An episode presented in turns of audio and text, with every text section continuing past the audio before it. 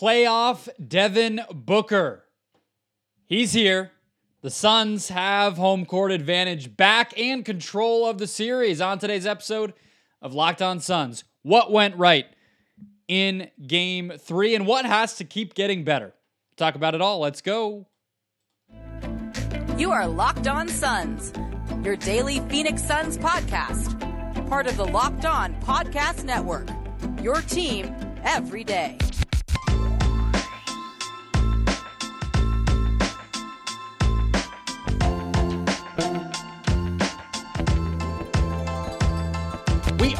This is Locked On Phoenix Suns. We are part of the Locked On Podcast Network, and I'm your host, Brendon Kleen, a credentialed media member covering the Suns for the past six seasons, a writer at Suns.com, and host of the Just Basketball Show wherever you get your podcast. Thank you for making Locked On Suns your first listen here on this Friday, celebrating a game three win by the Phoenix Suns. Yes, we are celebrating. That's what happens after a win here on the show, even if there were some warts, some ugly stuff along the way. We'll talk about it though. If you're finding us for the first time, hit follow, hit subscribe, get this show in your feed every single day. Stay locked on to your favorite team. Make us your first listen every single day. You can also follow along on Twitter, where we have the seven second, seven word or less game takes um, here on the show, where you can give me your input on things. We have at FC F Case 18. Can someone match Booker's intensity? We have at Etopia 0. It's a W. And we have at Rising Suns 1. Has to be a big four. I do not disagree, and we'll get into that uh, in more depth in the second segment, Rising Suns. But that is a great place on days like this to interact, have some fun, give your thoughts, be part of this community uh, of Suns fans. Let's go. 129 to 124. The Phoenix Suns winning the game, and we're going to do our our moment of the game as we always do to start the show. We're going to go to a Kevin Durant dunk in the third quarter, about four minutes and 55 seconds left in that third quarter. Kevin Durant, transition dunk, put the Suns up 13 points. Now, you might be thinking, well, the score, the lead did not stay at 13. So why are you picking that moment? But I'll tell you why. Um, one is for what it meant for Kevin Durant, all right? He had a weird game. Six turnovers, only five assists, and another game in which he only took 15 shot attempts. In this case, though, it wasn't for a lack of trying in a lot of ways, right? The the ball was in Durant's hands really from the jump, Durant and Booker both. Instead of starting the game with a bunch of Chris Paul, DeAndre Ayton pick and roll stuff like they have, the Suns have the first couple of games, what they were able to go ahead and do in this one is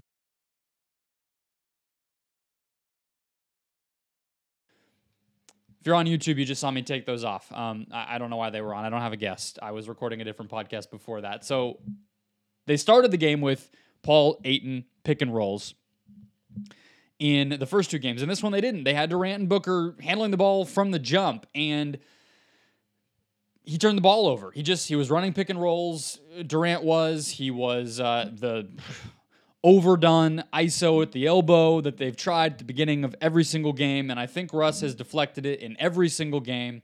Um, but look, that meant opportunities for Durant that he did not take advantage of. That kind of continued. Um, I wouldn't say Durant was was bad in this game, but largely um, inconsistent and not himself. That shot he actually even started the third quarter with what was almost his sixth turnover, and then he ended up getting it later. That shot, that dunk, ended up getting him back into a rhythm. And what he did with that rhythm is just as interesting, right? So after that, it felt like he had a little bit more confidence, a little bit more wind in his sails. The the the uh, the Clippers make a run with Russell Westbrook scoring the ball pretty well. This was definitely a game of runs, and I'll get to it later as we go. But I do just want to like put this out there to start that as much as I understand that the Clippers making this close without Kawhi Leonard, without Paul George was crazy, I do feel like you have to give a tip of the cap to Westbrook and Powell in specific. They were making incredibly difficult shots. So that happened in this moment. Westbrook makes a run. The Suns answer with um, a bunch of Durant, Ayton pick and roll. Now, a couple of, of these possessions had already started by the time the dunk happens, but it continued afterward, and you could see that level of confidence. And, and instead of Durant just taking over and saying, I'm going to start shooting, he really made a concerted effort to get Ayton's confidence going as well. The attention that he's always going to get when he has the ball in his hands because he wasn't as clumsy with it, because he was starting to get his groove. He was able to run those, get the ball to Ayton, and make some good things happen. Um, Ayton got, I think, four free throws in the third quarter, all, both opportunities coming off of feeds from Durant. He got at least one layup or dunk in there as well.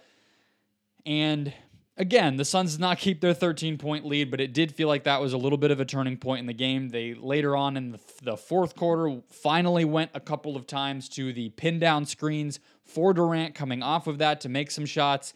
And so I just felt like that moment was emblematic. It was the biggest lead the Suns had in the game. It got Durant back on track. It allowed him to then make others better around him. And uh, that's necessary because of the next guy that we have to talk about. Now, as much as again, that's my that is my moment of the game, but as much as I like to stick to one thing in this first segment, I have to talk about Devin Booker.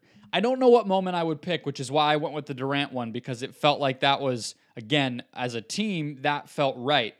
But Booker was absolutely killer. He was just he was just dominant. He was flat out the best player on the court. This was another game where he had the tough shot making, of course. He had a bunch of great reads offensively where he was able to attack when the Clippers went small and had no rim protector. He dominated uh, by going into the paint and trying to get layups. He had two or three or four and one finishes in this game. He had an inbounds play where he flared out all the way to the corner when he did not need to and nailed a three with very little time left on the clock over the hands, over the contest of Russell Westbrook. Um, all of these things, right? I think you could pick from as far as a, a moment of the game. I would probably pick one of the and ones, um, but maybe the one that happened when the Clippers did go small because at the beginning of the fourth quarter, the Clippers were in a frenzy with their small lineup. Um, I don't remember who was technically the biggest guy on the court, but this was a tiny lineup. Lineup. They were rotating incredibly well, getting contests, and the Suns were just trying to beat it with their normal ball movement. They actually were getting some decent looks. And this was, I believe, the stretch where Durant had that three off the backboard and all this different stuff, right? And Booker noticed that small ball stuff, Noticed that the Suns' offense was getting bogged down a little bit. They were trying to use Okogie as a screener. On and on. Didn't work. Booker takes the ball two straight times, gets to the basket, as I said. One of them was an and one.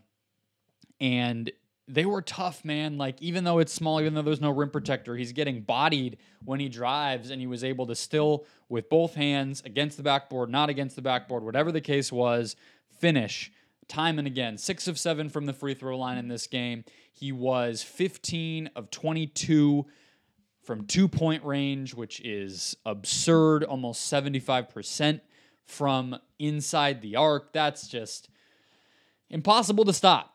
And so I have to give it up to him. 45 minutes played. I tweeted during the game. I would love to hear the conversation between Monty and Booker in any of the past couple of games when when and if Monty asked him to sit down at any point, it does not feel like that's what he's wanting to do. He had zero turnovers. And then, of course, defensively, three steals and two blocks. He continues to play very solid defense on Russell Westbrook. And I guess what I'll close with on the Booker note defensively is exactly that because I know you're hearing me.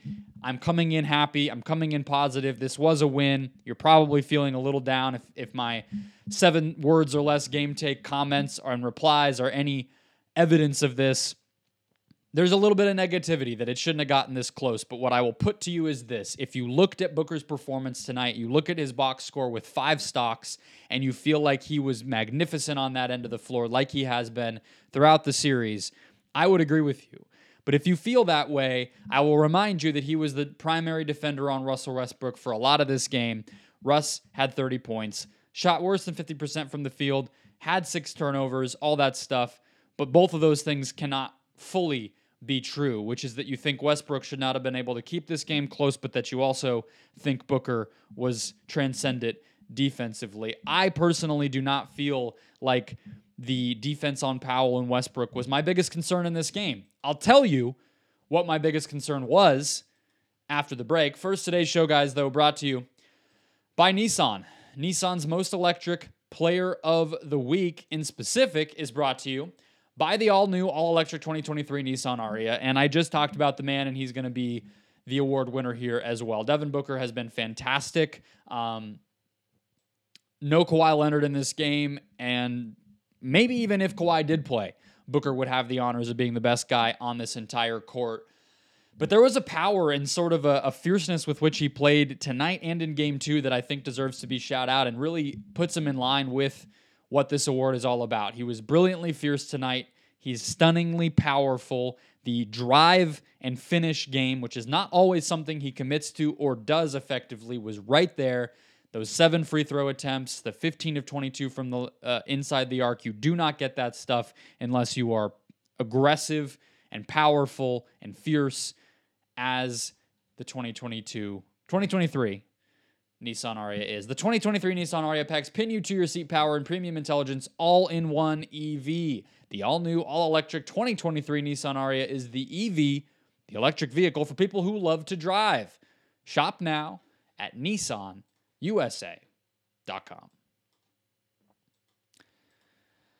Coming back here, 129, 124 Suns win. Talked about Booker, talked about Durant in that last segment. Let's hit on the other two best players on this team. And I'll meet you with the negativity here.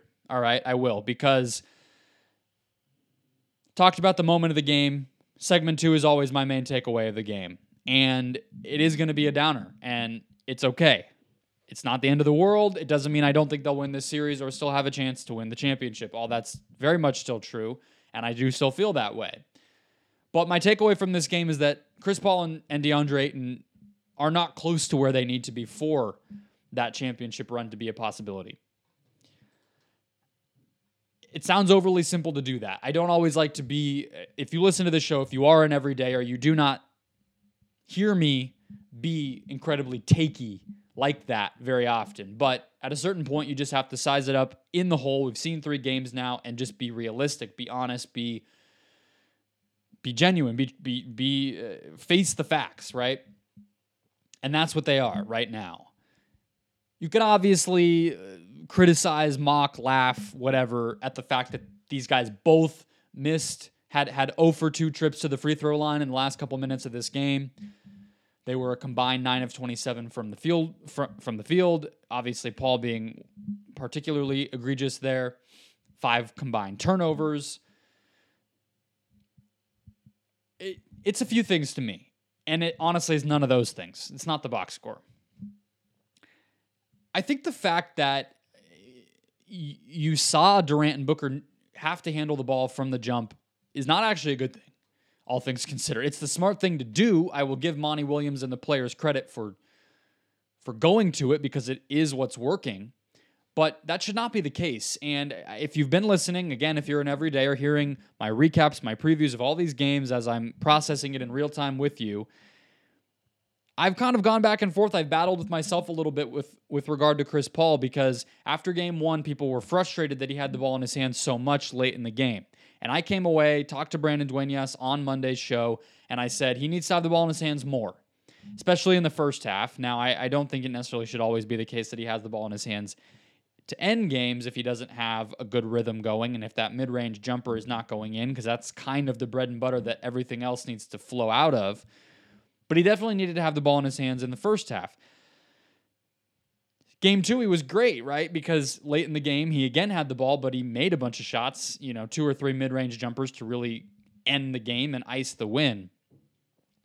So that's a, a, positive. Tonight, there was not a lot of positive overall going on from Chris in the game, um, really at all. I, I would say the biggest positive from him is he took the the threes that were there for him. They just didn't go in. You know, I think we would be talking about this differently. Let's say he was four of eight from three. Well, then all of a sudden you're talking about eight of 18 from the field.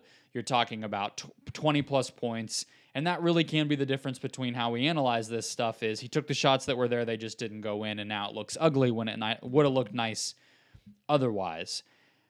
But bigger picture than that, uh, the reason that I say he needs to have the ball is so many of the other issues that this team is having flow off of that, right? I even think I'll talk about it in a second, but it's hard to separate these two guys because as much as you would say Chris is struggling and DeAndre Ayton is struggling, they really are a tandem offensively, right? Ayton gets Chris Paul open for the mid-range jumper. When that mid-range jumper starts to go in, that creates the need for the defense to give attention to that, and then typically the lob, the drop pass on the roll becomes open.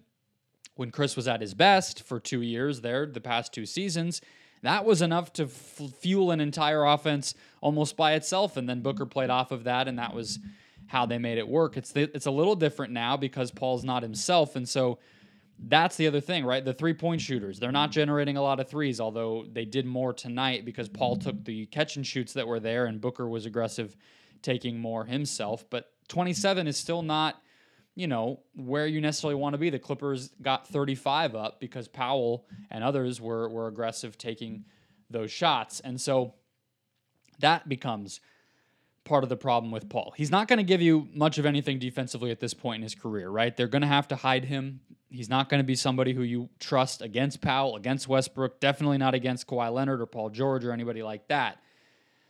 So it has to be coming on offense. The offense has to start with the mid range jumper and the catch and shoot threes and the playmaking. None of those three things happen tonight, and they don't have a better option. Maybe if Cam Payne comes back and is, is killer, you could think about reducing Paul's minutes, reducing his responsibility, but right now that's where they are. Ayton is different. I will start with the positive.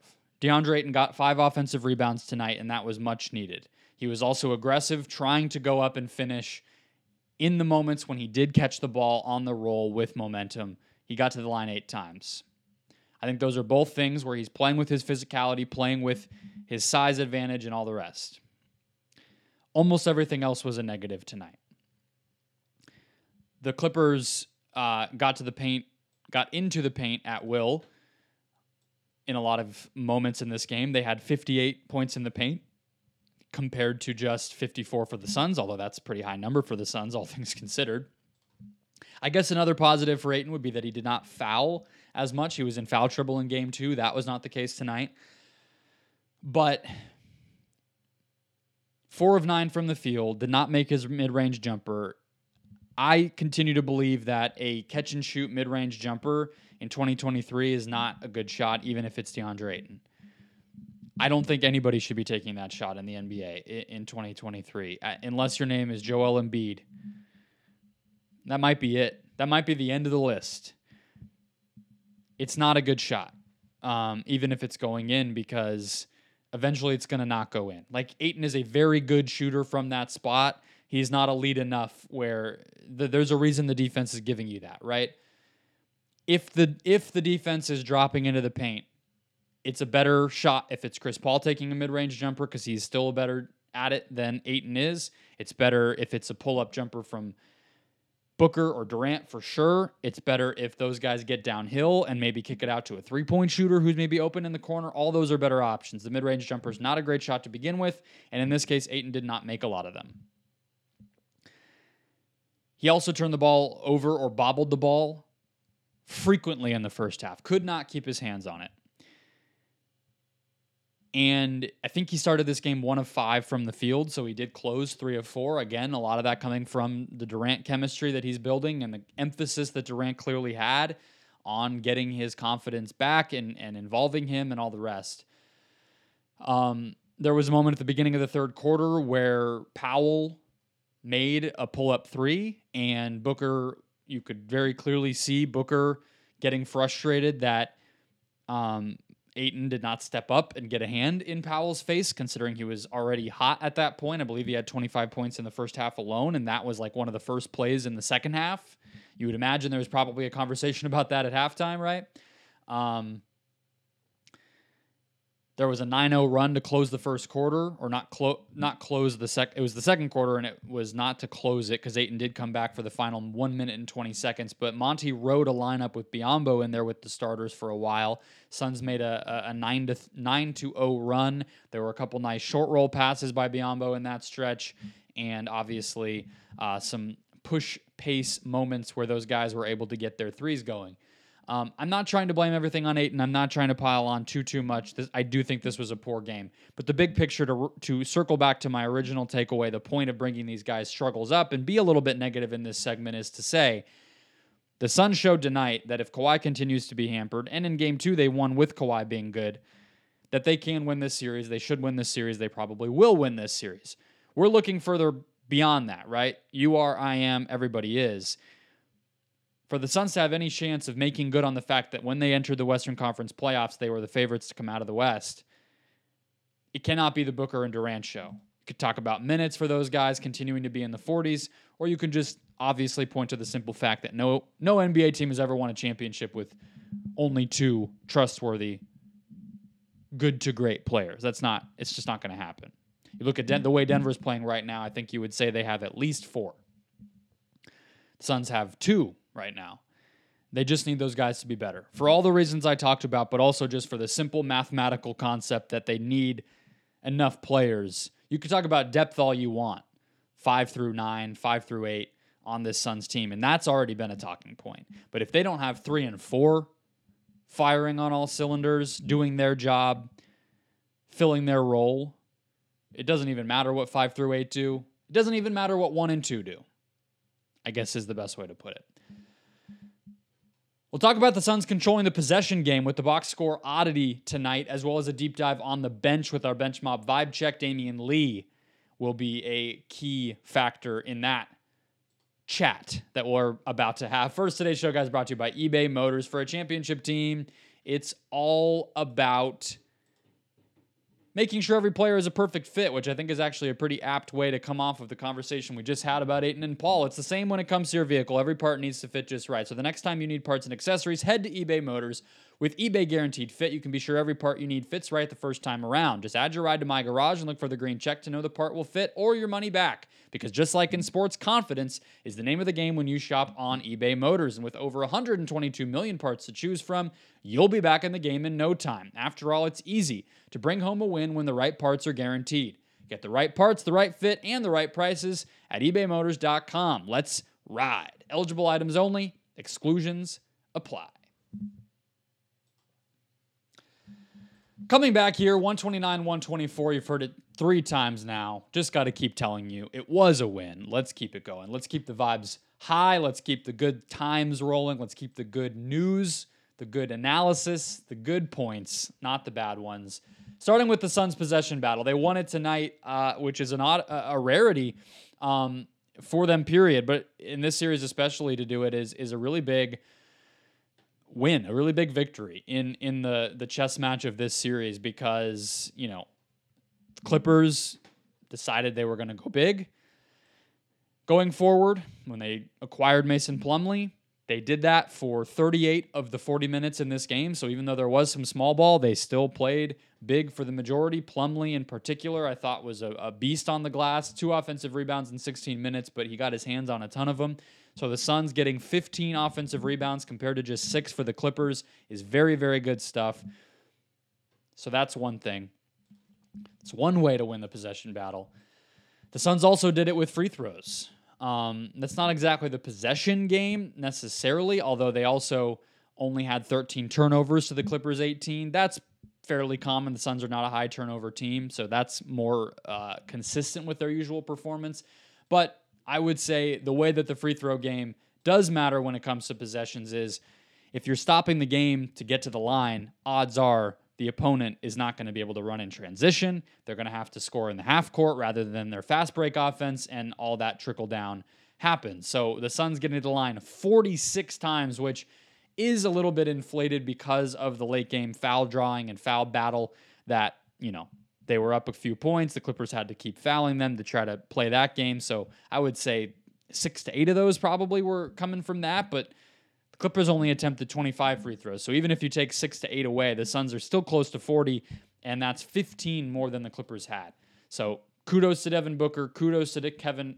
I said I think I said Kevin Booker there. Those two guys, whose names I just combined, because they combined for 18 of those free throw attempts. Very good, very very good stuff. And like I said, credit to Ayton, he got there too with eight. I'm looking at the total possessions in this game. It was 104 for the Suns, 103 for the Clippers. That's pretty high for an NBA game, but obviously, you know, these are two good offenses, so that's somewhat to be expected that they're going to try to push the pace and score. Westbrook, Booker, those are guys that like to do that.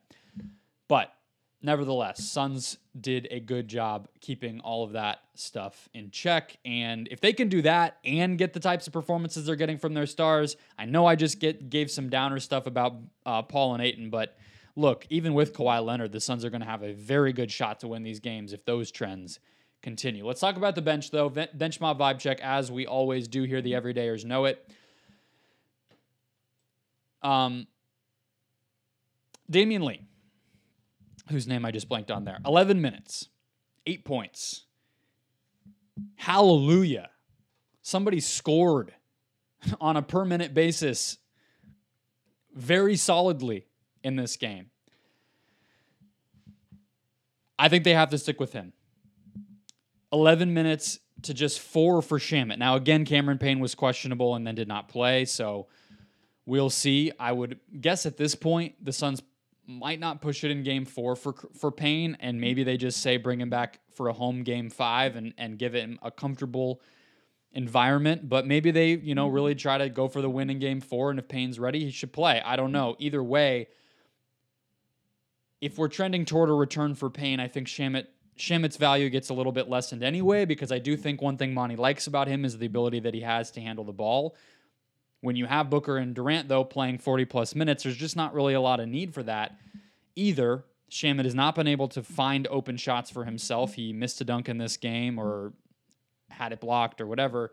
He's had a couple of those run out opportunities. That's about the only way his offense has come. He did take a three tonight, which has not even been the case in a lot of these other games. No assists, whatever yes, he has size defensively. He does tend to rotate properly and, and be reliable on defense, but he's only six four. It's not like he's, you know, stopping guys out there or anything like that. Lee, on the other hand, was aggressive, took the threes, and honestly, the most telling thing to me is that in the fourth quarter, the flow of the offense kicked to him, and he confidently took and made a three. That might sound like nothing, but as I was just talking about Landry Shamet, that's a big problem for him, is the confidence to take shots in those big moments and not be a ball mover.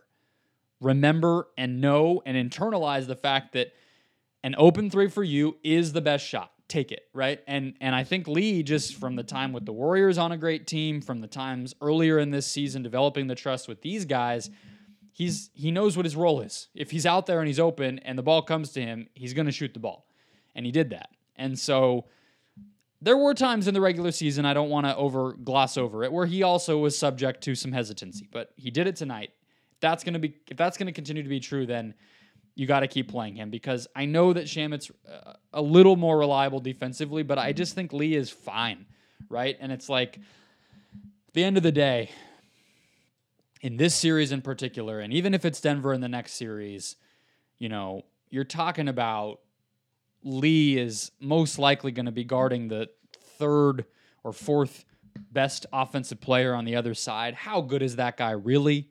You know, you're talking about Bones Hyland or Terrence Mann or Eric Gordon. Like, Lee's not a, an incredible defender. He can hold up on those guys, right? In the next round, he can hold up on Bruce Brown, Kentavious Caldwell Pope, whatever the case may be. He's going to be able to do that. And so, if he's going to shoot and he's fine enough defensively and he's big enough, he's like six five. that sounds like all you need. I said all the way back when they traded Durant that I thought Lee had a role to play as just that fifth guy if they needed a floor spacing option. He did play with the starters quite a bit tonight. I could see that continuing. Okogie was great. I do want to give him a shout out. Five offensive rebounds, five free throw attempts. So that possession game stuff he played a major role in. They were using him as a roller. He got a back cut again in this game. All the good stuff that we know from him. I don't think he's going to be one of five very often. And even if he is, I think he's still valuable because of all the other stuff that he does. So there's your bench mob vibe check. That was your box score oddity. That was your show. Everydayers, I will be back Monday. Unless any crazy news happens, game four is on Sunday. We'll be back to you right after that buzzer. You can hear that show Sunday evening or Monday morning. So hit follow or subscribe. Become an everydayer if you are not already. Get this show in your feed every single Monday through Friday to get locked onto your favorite team. Make it your first listen every day.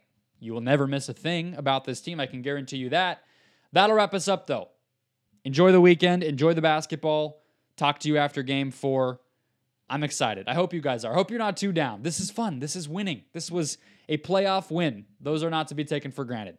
All right. I'll catch you guys next week.